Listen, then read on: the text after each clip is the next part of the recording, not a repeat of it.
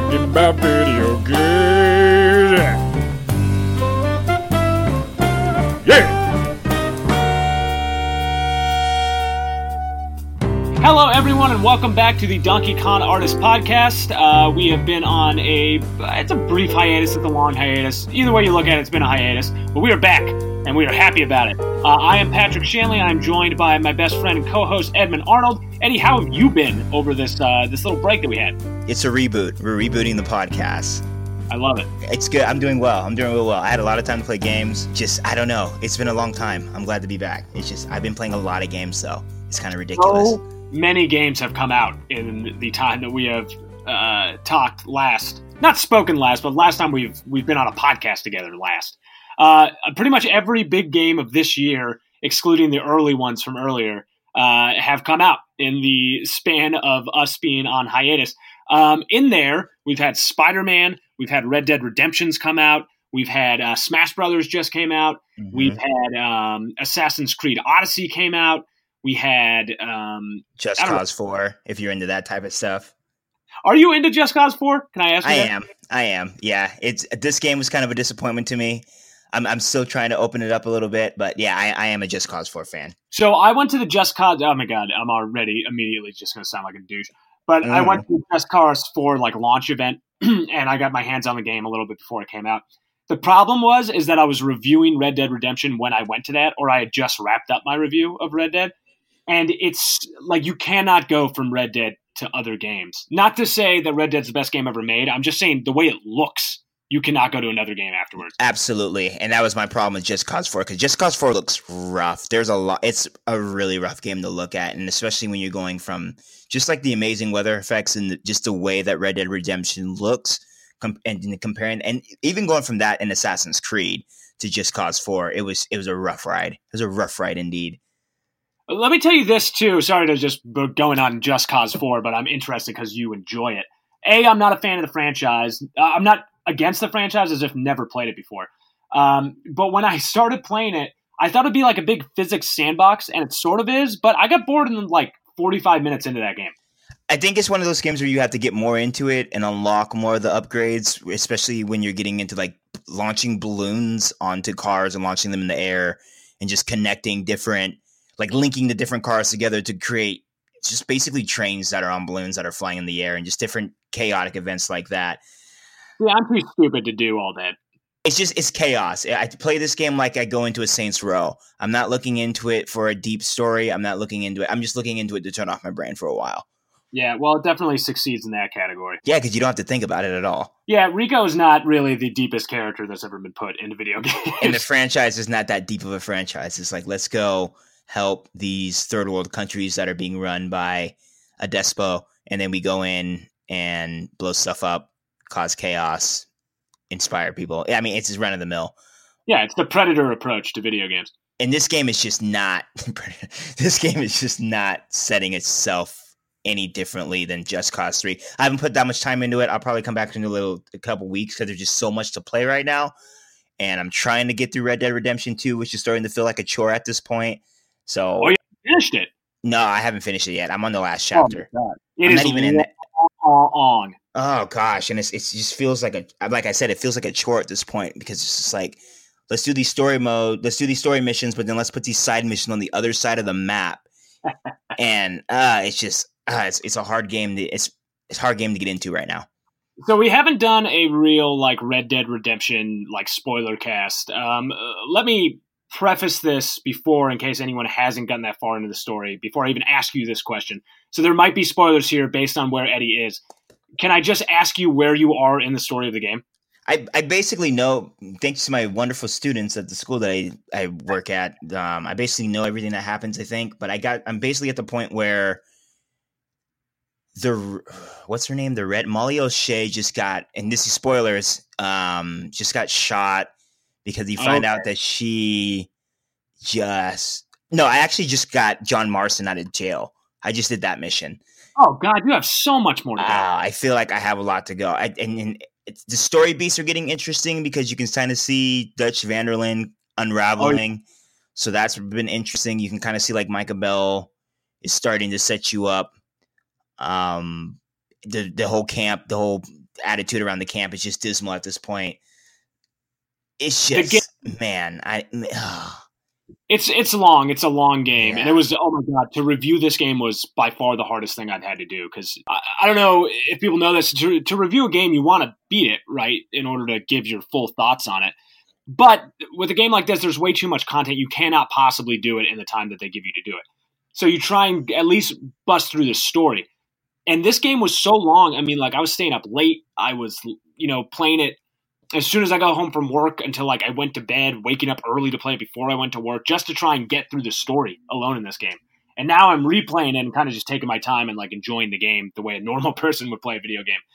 But the story of this game, and I'll be interested to talk to you when you finish it, is by far and away the best story of any video game I've ever seen. It might be the best story in any medium this year, I think. It's the one that affected me the most and really, like, I lived with it for a couple weeks. This game is phenomenal. I really love it. I know that you, however, when the Game Awards happened a couple weeks ago, you were on Team God of War. I was on Team God of War, and I, I do love Red Dead Redemption two. I do think it's a fantastic story. I don't think it's groundbreaking by any means necessary. I think if you like, I think if you like Westerns, you've seen this story before. Um, uh, I, I just kind of, I just don't think it's doing much. And I have, so, okay, let me ask you, when you played it, did you play side missions or did you just go through the story? No, I did some side missions. I tried to do as many as I could, but as I got farther and farther in the game and my deadline kept crouching up closer and closer, the last, like, I'd say twenty-five, maybe even thirty percent of the story I just burned through to try and get to the ending so I knew what it was. Okay, so this might be nitpicking a little bit, but you call this a masterpiece, so I have to call you out on this, but masterpieces don't do this. So I'm playing this game at a rate where I'm trying to complete all the side missions at a point where I'm I'm staying up to this with the story. So there's a point in this game where I didn't do the mayor missions because they're in uh, Lemoyne. And if you haven't played Red Dead Redemption, if you're one of the like five people in the world that have a PlayStation that or one of these consoles that haven't played Red Dead Redemption, this map is big and Lemoyne is at the very bottom of this map. So te- essentially I, the mayor missions only happen at night. So you have to be in Lemoyne at night for this mayor mission. So I skipped over them. So I'm at the point where John or what's his name? Arthur Morgan is dying and you're getting all the side missions that are basically letting you redeem yourself essentially. And it seems very ham fisted because they're all shoved at the end and they all give you a moral um, choice now where you basically can redeem yourself and look like a bad person, a good, better person before you die. So I did this mission last night and this is spoilers where I am saving this woman whose husband you kill basically.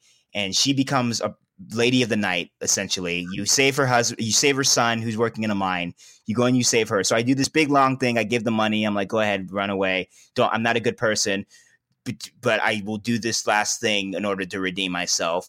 And then I go down to the mayor and the mayor asks me to basically stronghold a person to give them land for something. So I'm holding this person outside of a carriage, threatening to kill them while I just help this woman escape from her the her life of peril. So that completely removed me from the story. So I, I, I'm having issues with things like that, and it and it's been a.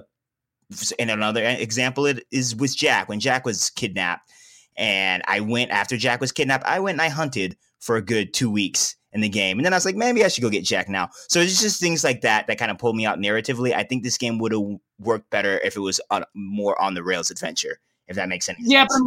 Not what the game is. So like sure you can say that that like the time spent away from the main mission makes it less immersive uh, to what the story is, but you also got to factor in the fact that like B that's what Red Dead is. So we're going into it knowing that it's an open world game and you get to go around and do whatever you want whenever you want to do it. That said, it's sort of like in a Final Fantasy game, like when I'm, I know I can like the story, even though like I'm fighting monsters that are as big as a skyscraper with a blitzball. Like I'm throwing a volleyball at a dragon that is seven thousand years old and killing it with my cantaloupe guy. Like I can, I can, that can exist outside of the story that it's trying to tell. However, what you did say about Arthur Morgan, A, he's not a stereotype at all of what a Western character is. In fact, he's a complete destruction or deconstruction of what a Western character is. And when you get farther in the game, you will understand that. And then B, his mortality is a huge part of what spurs him to be a different person. But you also have to figure this was a guy who's been an outlaw since he was twelve years old. And so it's not, he's not a good person. And I think people are trying to come at it from a place where, oh, why is it like Arthur Morgan acts good sometimes, but isn't good? He's not a good person. He just tries to be the best person he can be based on what his life already is. That's why he doesn't leave Dutch. And I'm not saying, no, I'm not saying that um, these missions are bad for the character development. I'm just saying that this mission, they, they should have locked the mayor missions. Do you, you get what I'm saying? Like they should have locked the mayor missions after chapter three. Or it, yeah. Or like once you got to a certain honor, they should have locked the mission. And I understand that it's an open world game and doesn't want to do that, but it's just, right. The way I'm playing Arthur, I'm playing it in the way that I think the game wants me to play, where I was kind of playing it as an ambiguous hero in the beginning, where I was doing a lot of morally bad stuff. But then after I got the tuberculosis um, diagnosis, then I started making these better decisions. Um, and actually before that, I started making these decisions when I started seeing Dutch kind of going off the rails. So in that case, but it's just these like little things that the game does with, essentially with the side missions and with the things outside of the main story. I just think I wish they would have did more with the side mission to immerse you more into the main story, if that makes if that makes any sense. It does. I think it goes back, and this is why this year's got, uh, uh, Game of the Year conversation is so interesting. Uh, I can't really think of another one like this, because the games that are the it's really it's a two horse race, and anyone who says Spider-Man is in the same conversation, I'm sorry, Spider-Man's great. I really enjoyed it, but it's nothing compared to God of War and Red Dead. And you are insane if you compare those games. Um, that being said, God of War is a really, really, really different game than Red Dead Redemption, and Red Dead is aimed at a much larger audience. Red Dead is already part of an established franchise, and I know God of War is too, but Red Dead is not a reinvention of that franchise. Mm-hmm. It's still an open world. It still has to be a sandbox that you play in and can be fun in it, but it's also trying to tell this very adult story with a lot of machinations happening in it. God of War is something, it's on the rails the whole time. I mean, it never even cuts the camera the whole time. It's just one shot all the way through, and it works beautifully. And I also want to say that I did call God of War a masterpiece, and I stand by that because it is a masterpiece. There were two this year. Those games, both of those games are masterpieces narratively, gameplay-wise, and just the overall experience that they delivered. And like the emotion that they poured into those games, both games just floored me how good they were. I mean, more than like uh, finally, and I don't even want to say this because this is stupid. I've always thought that games uh, narratively were as good as movies and television and novels. But these two games really, I mean, elevated the entire genre of video game storytelling-wise. They were phenomenal games. God of War, yeah. Yeah, I'll agree with you on God of War. Red Dead Redemption, I got, I have to beat it still. Uh, and I disagree with you on having only these two games for the God of, uh, Game of the Year. I think you have to throw in Monster Hunter World there, especially since we're oh, Monster yeah. Hunter, especially where since where Monster Hunter is coming from and what Monster Hunter has done this year, where it's basically taken Western audiences and it's made them interested in a game that was largely developed for Japanese audiences. And I don't think you understand how hard that is to do. Um, is that hilarious? Is it basically just like H D Pokemon or like grown up Pokemon? Is it? Is it not? No, how in any way? Po- Pokemon, you're capturing monsters in order to battle them against each other. Monster Hunter, you're basically destroying things to build to build armor to take on more things. I think.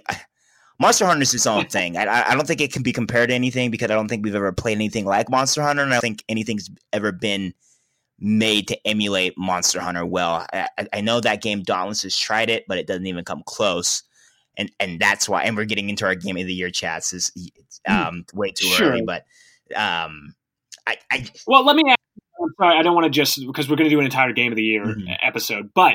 I just want to ask you because I'm surprised. I'm not surprised you said that because I know you and I know that you love Monster Hunter. But take off your fan hat and look at them like as somebody like take a step back. Do you really think that it did as much as a game like Red Dead and God of War? Yeah, I didn't. Uh, yes, I did, and especially I stand by that argument. I, I'm not saying you're wrong. I'm just trying to get to the crux of it, and I'm also saying you're I, wrong. I think because what I'm saying with what how well it sold with Monster Hunter, how, what it did for Western audiences, for people that you didn't think would ever enjoy a Monster Hunter. For example, Colin, who's on this podcast a lot, Colin's like a Call of Duty type player. He's a first-person shooter guy, and for him to open to be open and to put that many hours to the Monster Hunter is a big thing. I think God of War for what it did for what it was on the PlayStation, for what it was on the PlayStation two, for it to completely revamp the franchise, for it to t- tell such a great, mature story, for it to wind up the way it did. Because I think I still think that God of War had one of the best endings in video game history. The way it was oh able God, to no. like tie up everything, the way the music cued in. I think all that narratively was done very well. I think narratively is one of the best games I've ever seen compared to Last of Us. I think it's right up there. Uh, Red Dead Redemption, I just there's a lot of problems in Red Dead Redemption that hold me back from calling it a game, putting it on my top two of the year. For example, the controls in Red Dead Redemption are abysmal. I just, I mean, we're basically playing on the same engine that we've been playing on since Grand Theft Auto four. The shooting doesn't feel good. Not graphically. No, not graphically, but just, dude, you're going to sit there and tell me that walking in Red Dead Redemption feels good? No, I'm definitely not going to do that, especially in the camp. And there were certain times where I kind of like, I didn't soft lock the game, but like I would fail a mission because my horse hit a tree and got stuck when I was like driving a wagon. So like, so yeah, I know I don't, I don't disagree with you. I do like agree things with you, like that. Just and, and you know, and that's that's a game, right? Like movement is a big part of that game because you're walking around for hours and hours and hours. So things like that makes me hold me back. Like God of War, I had no issues with those controls in that game. Throwing that axe in that game felt amazing. The the controls in God of War are unbelievable. That axe, yeah, that, and that's why, and just everything about God of War, from the graphics, from head to toe, that game was phenomenal. So Monster Hunter. The only problem I have with Monster Hunter is the multiplayer. Other than that, Monster Hunter was a very well-polished game. Red Dead Redemption, there was a lot. It was a good, it, don't get me right, strong game, narratively strong. It's doing stuff in the sandbox that I've never seen before. But it's just, it has a lot of cracks at it. There's a lot of cracks to that masterpiece. You know what I mean? And I don't think it's a masterpiece. Yeah, no. That that's those are fair complaints. The thing is that we're spoiled this year with games, and I'm saying that after last year, which I thought was unbelievable for games, uh, and then this year was, I don't know. I, I think this year was better than last year. There were so many great games this year that just blew me away, and so many of them were on PlayStation. And I, I'm going to disagree with you. Uh, no, I agree with you. I think we had a lot of great games this year. I think quality wise, we had a lot. We had more better. We had. More better. We had a lot more games more. came out of higher quality, but the quality this year was top notch. We had a lot of tens that came out this year. We had a lot of like high nines that came out this year. So, and I, and I feel like every triple A game, well, not every, maybe eighty percent of the triple A games that were released this year, they knocked it out of the park. Whereas last year, we had a lot of duds last year. Yeah. If your company is not named Bethesda, you probably had a pretty great year oh, if you were a triple A Jesus, public. Mary and Joseph, what happened with that? I don't uh, – I was, was going to do this later in the podcast, but whatever, let's do it now uh, because it's old news at this point. Look, Bethesda is a company that I like mostly, I guess. Skyrim's one of my favorite games of all time ever, like hands down. I love Skyrim a lot. I, and I know a lot of people as time goes on, like, oh, Skyrim was really that deep and, like, it really wasn't yeah. that immersive. You know what? Whatever. Yeah. Shut up. Like, I enjoyed it. I spent, like, three hundred hours in that game like a dork. Uh, I love that game. I've never been huge on the Fallout series. Um, I just never appealed to me. I don't really care about post-apocalyptic stuff. Oh, you're but, crazy. Yeah, I know, and people say that, too. I know that it's a really popular franchise, and a lot of people love it. As soon as they announced this game at E three, and I was in the audience when it happened, I was like, this is stupid. This looks You're not the stupid. Only one. I know. And then it came out, and guess what? It was stupid, and not only stupid, broken, and like half-baked, and everything about it. It was just a new controversy every single couple days with this game. It's insane. How could a company this big it, it drop the ball makes, this it, I have to think that they're putting this out because this is where they think that where the next Fallout's going, where they're going to actually have a story into it, and they're going to actually have – you know what makes Fallout Fallout into it. I just think this was some type of beta for them. I, I look, I'm a big Fallout fan. I'm a big Fallout stan. I love Bethesda with all my heart. I went and bought, bought Fallout seventy-six when as soon as it went on sale, which was after a week. I went and bought it. Did you buy the Power Armor no, edition? I bought the forty dollars version because I knew it was going to be bad. I went into it knowing it was going to be bad, and I was still disappointed. So it, That's it, nice, it's just. Man. It, it's all the Fallout maintenance, but it's like, you know, with the, um, you can't carry too much, you can't carry too much, or you can't, you know, you're over encumbered, which means you can't sprint right. or your stamina goes down while you're sprinting. And there was just too much maintenance to do in that game. And I didn't care about it enough. Like, I could do that type of maintenance if when you gave me Fallout New Vegas. I could do that type of maintenance with Fallout four. I put over two hundred hours in Fallout four. So I, I don't know what the company's mindset was behind this. It may, it's still early, so they could still build on it, but I don't, I don't think so. I don't think so. But well, I don't know. I have, dude, I don't, this is the biggest question mark of the year for me. It also seems like, why would you even bother? I would just wash my hands of it if I was Bethesda at this point. Like, just move on. Cause you have Rage two coming out in like a couple months anyway. Just like, whatever. Just chalk it up to Todd Howard being a crazy person, then just move on. It's just strange to me because they don't make mistakes like this. Have they, have they, well, I mean, it wasn't super popular, was it? There wasn't that. I mean, it was, but it wasn't. I think a lot, a lot of uh, Fallout four fans were upset about it. Yeah, maybe they're just kind of over the Fallout thing, and they should move on to one of their seven. I don't, I don't think they're over it. I just think this was. I don't want to. Was it a money grab? Because even there, what was that big controversy about the canvas bags? Oh God, that's so funny. Like, I'm sorry, so people were pissed off, but like the Power Armor Edition, which I got by the way, and all full disclosure, so people know. Um, anyway, this Fallout, the, it was the Power Armor Edition, I think is what it was called. It was like a three hundred dollars set, which, by the way, nobody was buying it for the canvas bag. They bought it because it came with a kick-ass helmet, which is rad, by the way. That helmet kicks ass. It's sitting on my desk right now. Mm. Um, but it said it came with a canvas bag, and instead it came with a nylon Dang bag. it.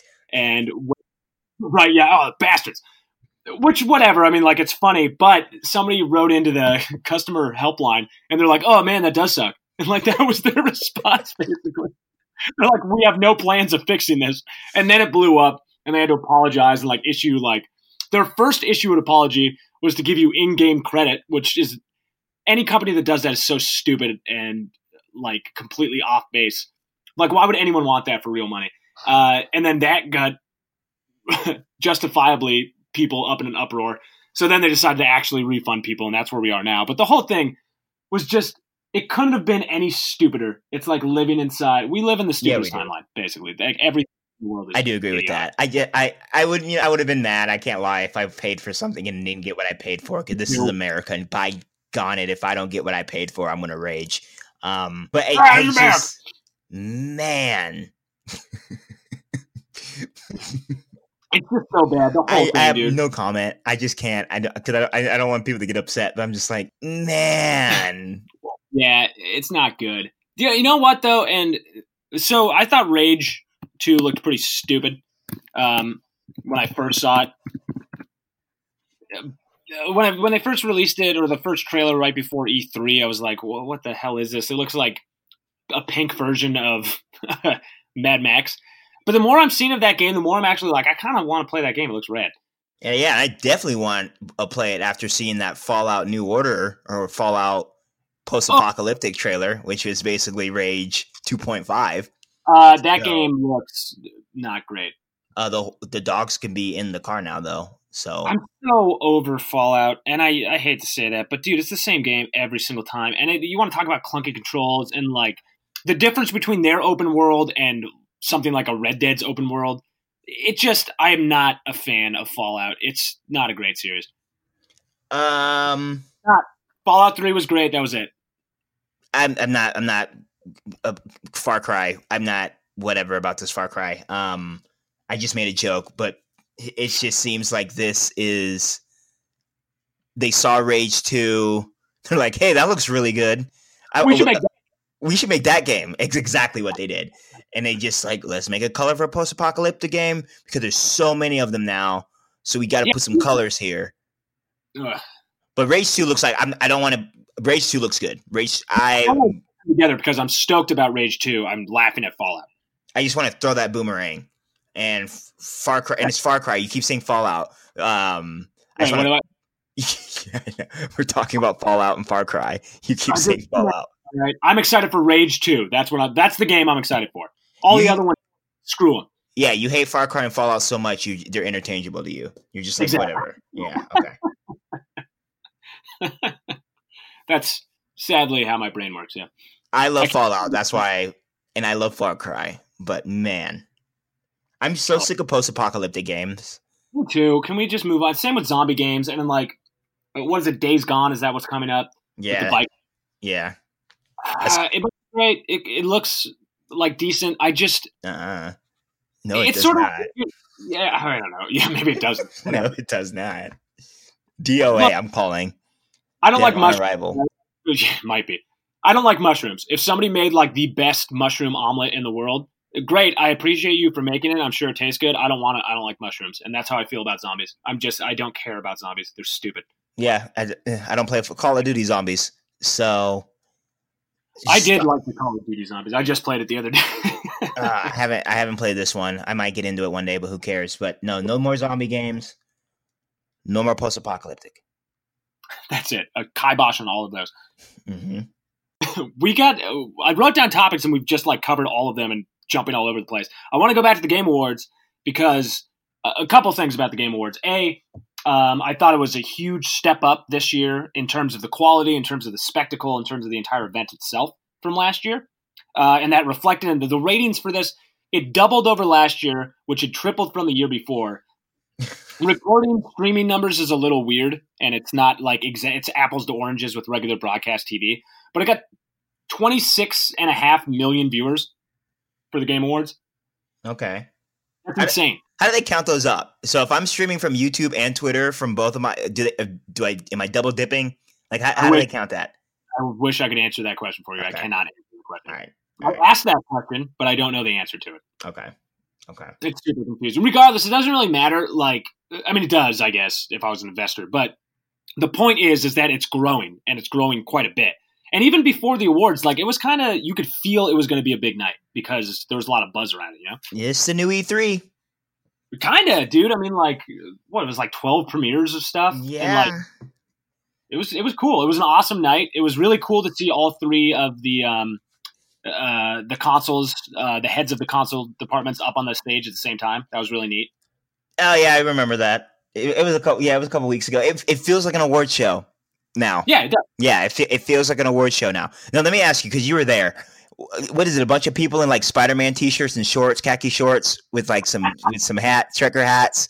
Like, it, do people dress up for this thing? Like, what's it look like? More so this year than last year. Last year was one hundred percent those people. And it was it was weird being in the Microsoft Theater because, like, you could sit anywhere you wanted. It wasn't even close to full. And this year, like, there was somebody in my seat when I walked up to it. I had to sit somewhere else. How dare they?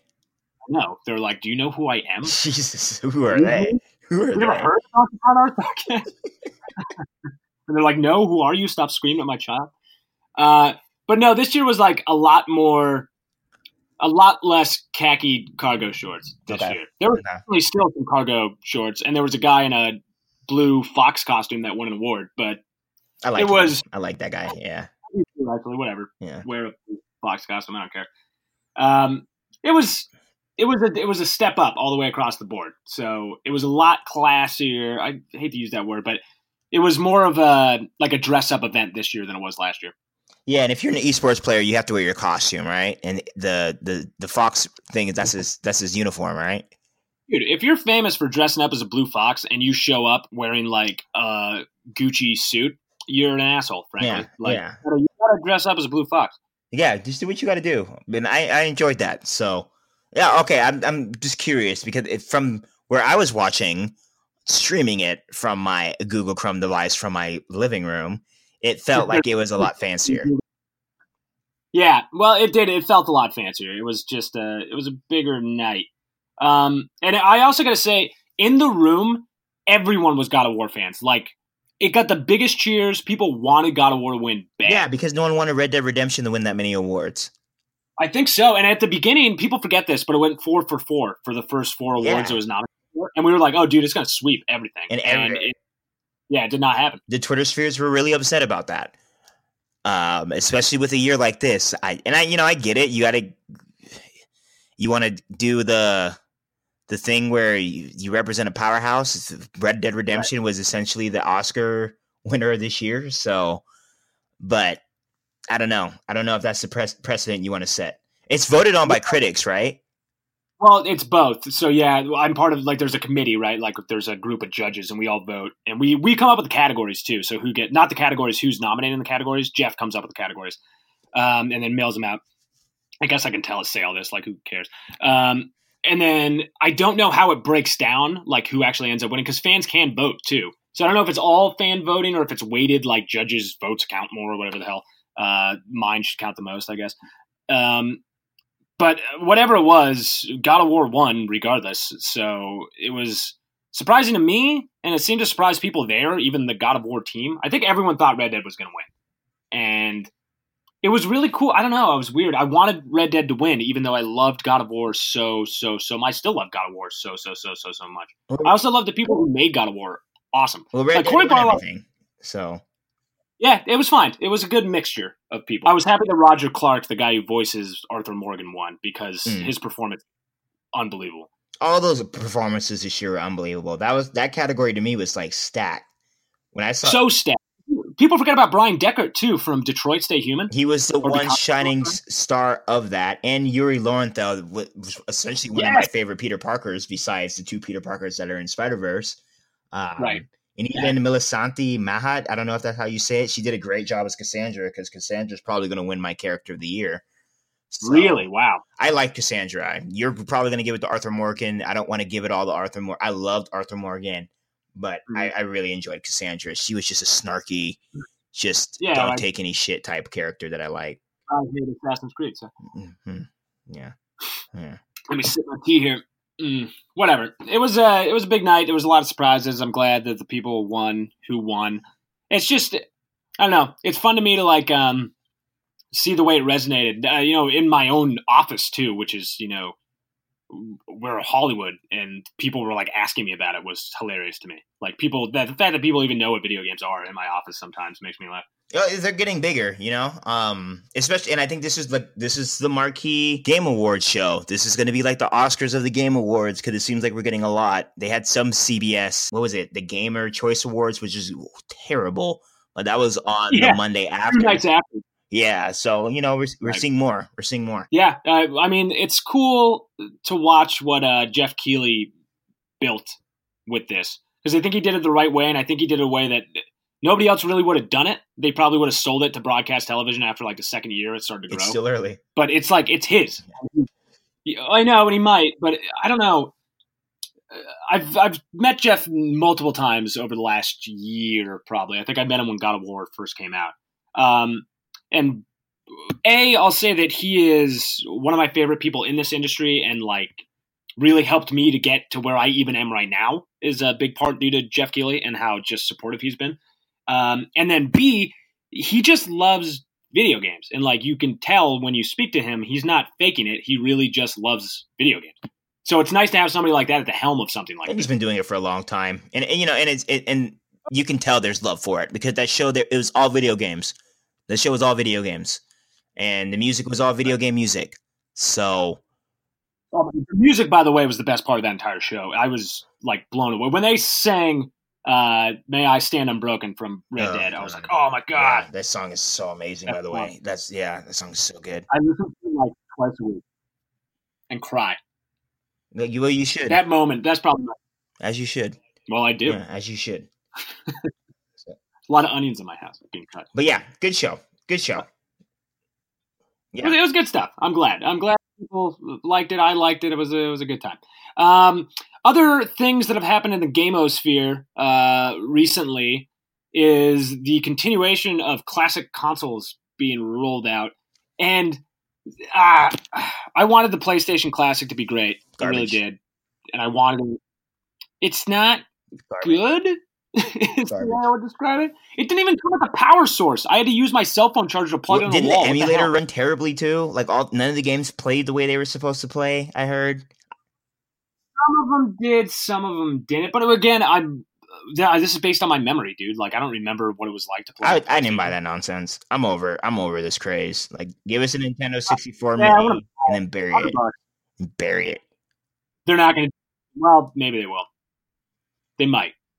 I spoke to. Um, uh, I, I got to meet Reggie from Nintendo uh, a couple weeks ago, which was super surreal. By the way, like that was really strange. Every time I talk to somebody who's like really big and important, I'm always just like, I don't know. I'm from Reno, dude. I'm like, I'm not sure why I'm talking to you. And I always feel like they think I'm a phony. Like I shouldn't be there. Yeah. You, you, uh, you, you paid the cost to be the boss, my friend. You paid the cost yeah. to be the boss. Anyway, I asked them point blank if they were going to make, you know, an S sixty-four mini or classic, whatever the hell, because I want one. And he was shady about it. Uh, so I don't know. Maybe we will. But he did not seem like they were going to do one. I think the exact answer he gave me was like, we have no plans to do any more classic consoles, at least in the North America. So maybe in Japan, and you can get a Japanese N sixty-four. I would pay anything for that, by the way. I love the N sixty-four. So be it. You pay all you want for that garbage system. I'm glad you're still negative about everything. Yeah, well, the only thing I would want is a Dreamcast Mini. It doesn't look like I'm getting that, so I don't care about any of the other ones. Uh, you got the next best thing. You got a Sega Classics, which brings pretty much no games that anyone's even ever heard of back. What's on the Sega Classic? Right off oh, of some of these games. I'm going to have the list in front of me. Uh, off the top of my head, there's Gunstar Heroes. There's, uh, what is it, Beastmaster or something like that? I love Beastmaster. Is that what it's called? It, yeah. Basically, it's a loincloth and a bear. Okay. Uh, There's that. There's um, some dumb racing games that are terrible. It, uh, all these games suck. The thing about the Sega Genesis was is that it was garbage, and Comic people forget. Zone did not suck. That's wait, which one? Comic Zone did not suck. Comic Zone was dope. Do you remember Comic Zone? I remember Toe Jam and Earl, and I remember uh, a port of Earthworm Jim, which I think was also on the Nintendo, and I remember Sonic. And the only thing that's worth playing is Sonic. Uh, Streets of Rage, dude. Streets of Rage is a good game, too. It has Streets of Rage on there, too. But Streets okay. of Rage is better in, like, an arcade. It's just, just Double Dragon reskinned. Yeah, true, true. I'll give you that. I'll that said, you. It is really cool that Sega didn't do it just as a console, and they did it uh, through Amazon Fire T V. So if you have an Amazon Fire T V, it's fifteen dollars, and you get, like, what is it? I think it's twenty-five Sega games. What do you um, play this thing on, though? Do I you, can play it on, you can literally play it on the remote that comes with the Fire T V. And it's not as bad as it sounds, and I can't even believe I'm saying that, but, like, it works all right. I got uh, a Bluetooth controller that they sent to me, and I got to play with that, so it worked, like, way better. But still, I've played it sometimes when I'm bored, like I'm just sitting there with my remote watching Hulu. I'll just, like, start up a game of Sega and play it on the regular remote.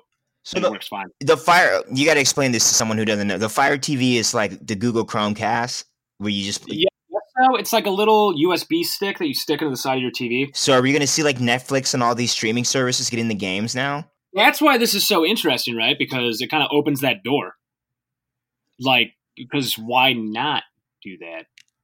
I mean, uh, I, get, I, get, I can see if you have Netflix on your Xbox or your PlayStation, they can start rolling out their own original content, and then you can just play from your controller.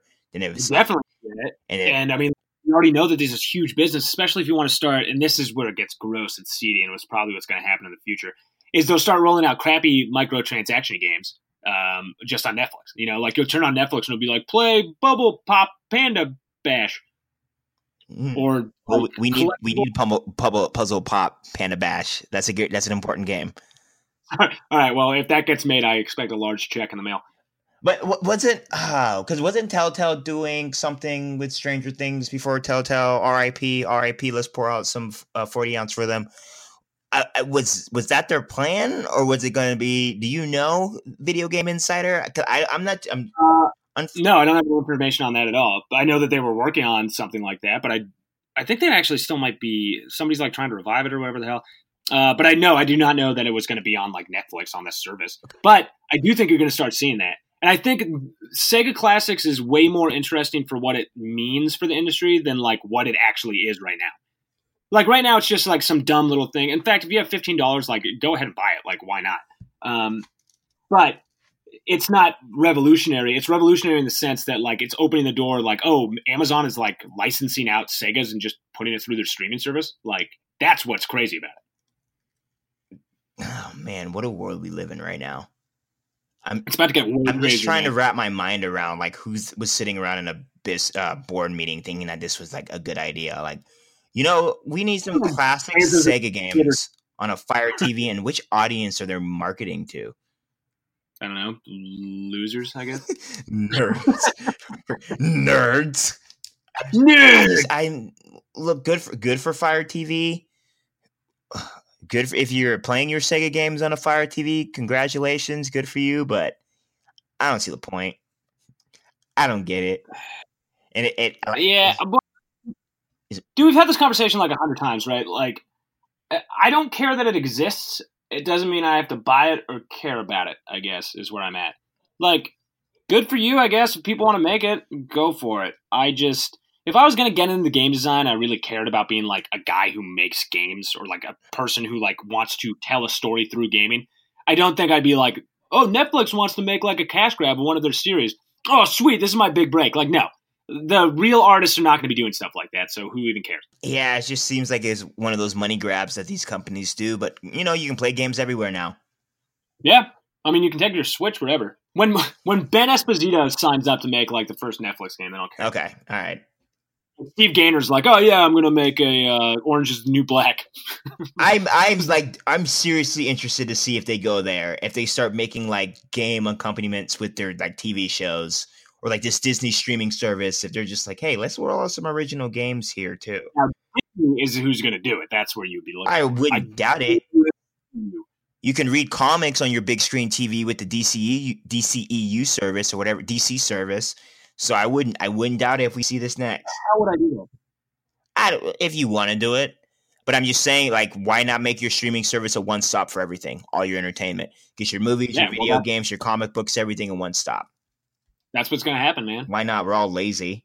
Why not? I don't. Yeah, I don't want that. That's gross. There's too much. There's too much synergy, man. There's too many wires that are being crossed. I like to be able to turn stuff off.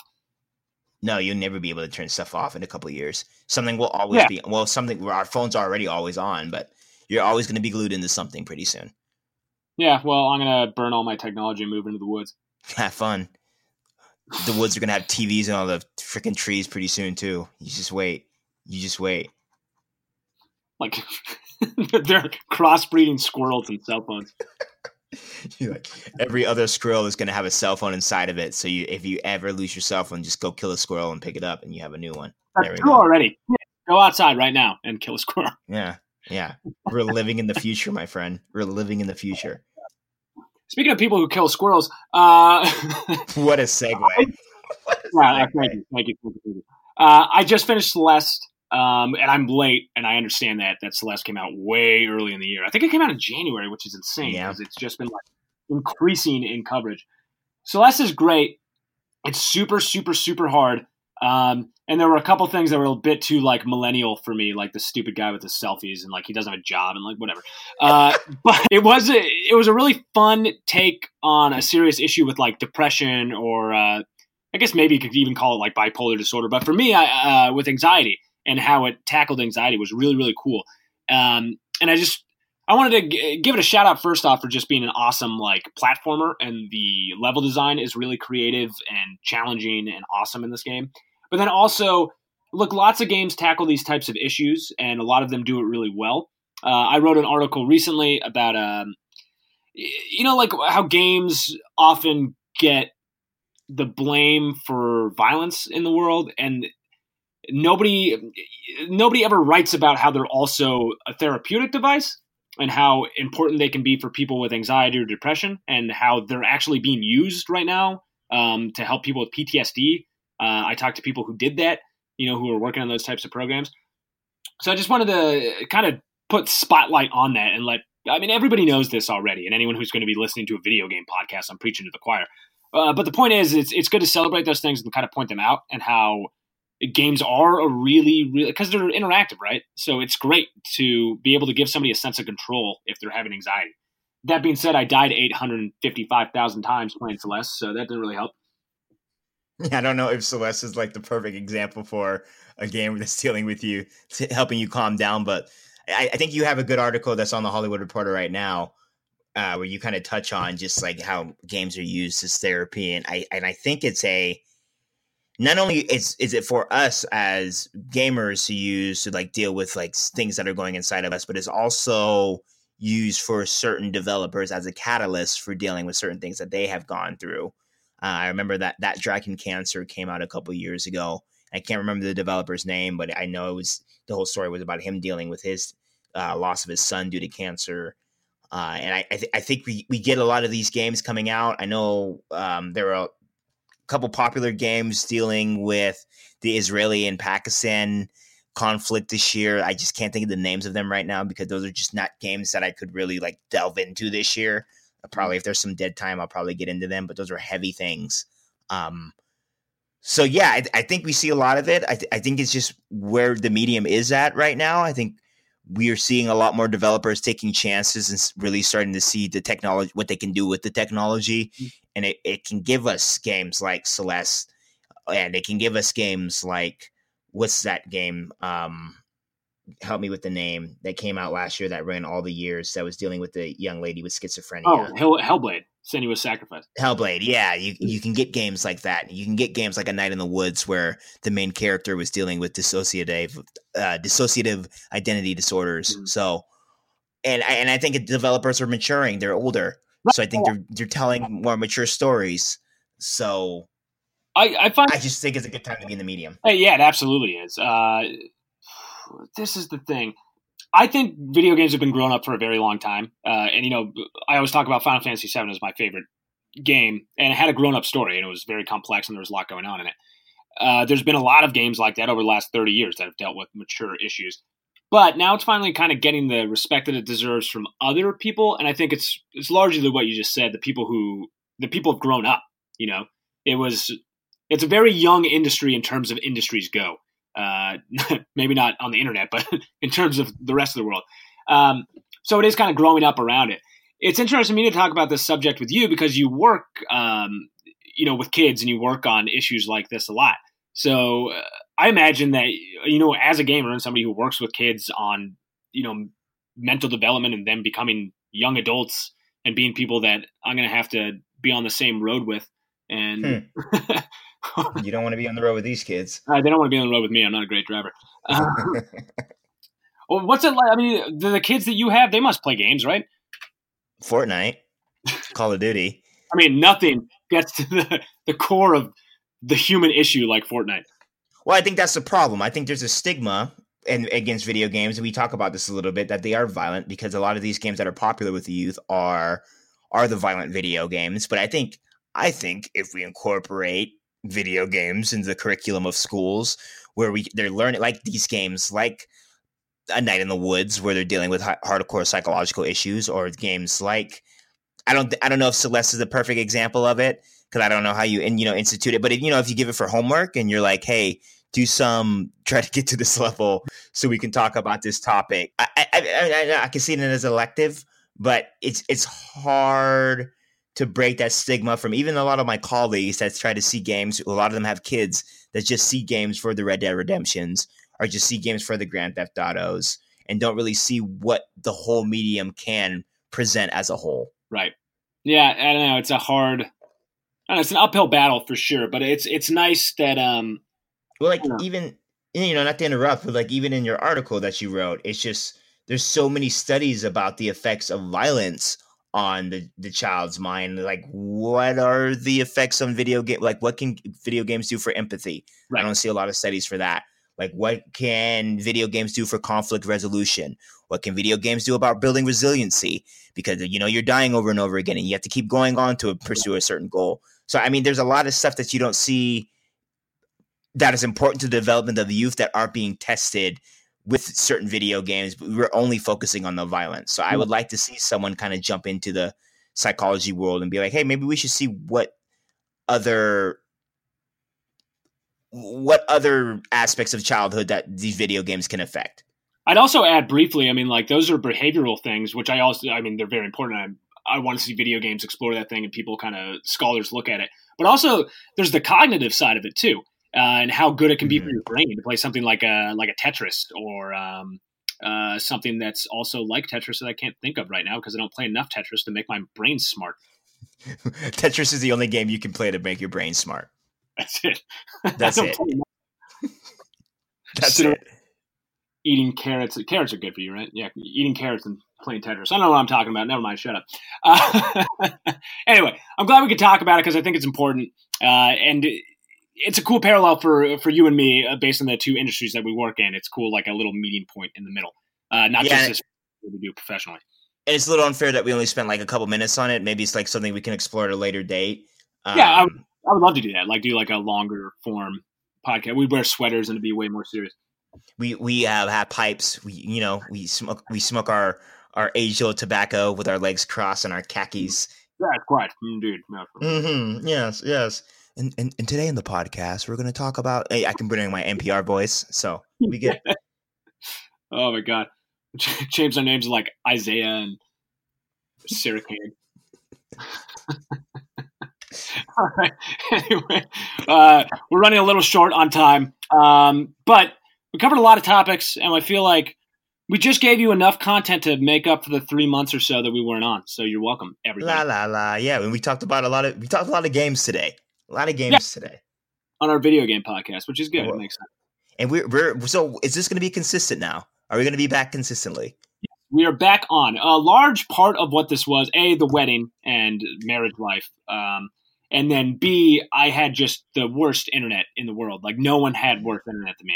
I looked it up, but it took forever because I had bad internet. But now I have good internet, and we are back on because A, I miss doing this because I like talking to you. And then B, uh, I mean, that's it, I guess. I don't really need a I don't need another reason.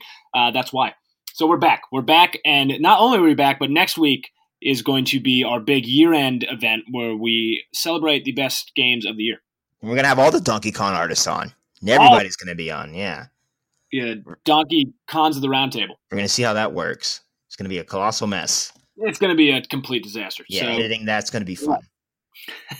Anyway, thank you, everybody, for continuing to listen. Real uh, quick, real love- quick, before you end, what are you playing? What are you playing? Oh my god, we haven't done that forever. Yeah, what are you playing right now? I'm sorry to I'm sorry to derail oh. your your exit. I just finished Celeste, like literally like two days ago, and I have started playing Limbo, which I've never played before, and it's kind of just oh. for a while. Limbo's amazing. Yeah, I'm really into my Switch right now because I can play it on my couch while T V is on because I like to have as many screens on in my house as possible. Marriage stuff, yeah, you got you know got to hang out with the wife. I get it. I could sneak my games in. What are you playing, Eddie? Ooh, what am I not playing? A lot of Red Dead Redemption Online. Nice. Yeah, what do you think about nice. Online? It's garbage, but I can't pull my way pull away from it. There's nothing to do. Um, no, it's just like a way more annoying version of like the regular game. Yeah, and I don't know why I keep playing it, but I can't stop. So yeah, but yeah, I'm I'm I'm interested to see what they do with it because I, I do like the main missions. I do like how they have it set up. It'll get um, way better as it goes on. It's just yeah. like, it, I need a trapper and I need legendary um, animals in there. And I've been playing Hades, Supergiant Games Hades, Woo! Which is going to be in my top ten of the year. Absolutely phenomenal game. Um, a lot of people Friends are going to be talking about Dead Cells. Games. What'd you, what'd you say? Friends of the podcast. They've been on our podcast yes. before. They were. If you need to listen to an interview about Pyre, go go listen to it. I knew it was an awesome game and an awesome interview. So. And Hades is an awesome game. So if you have a P C and you want to download the Epic Games Launcher, I would highly recommend you do it. Hades is ten dollars. I am having some of the most fun I've had all year with that game. Love it. Um, as always, let us know uh, what you want us to talk about, who you would like to hear on the show. Or if you just want to say hi to me or Eddie, do it. We'll probably say hi back. Eddie will probably be meaner about it than I am. Hmm, I'm very nice. Yes, email us at donkey con artist at gmail dot com. We do read your emails.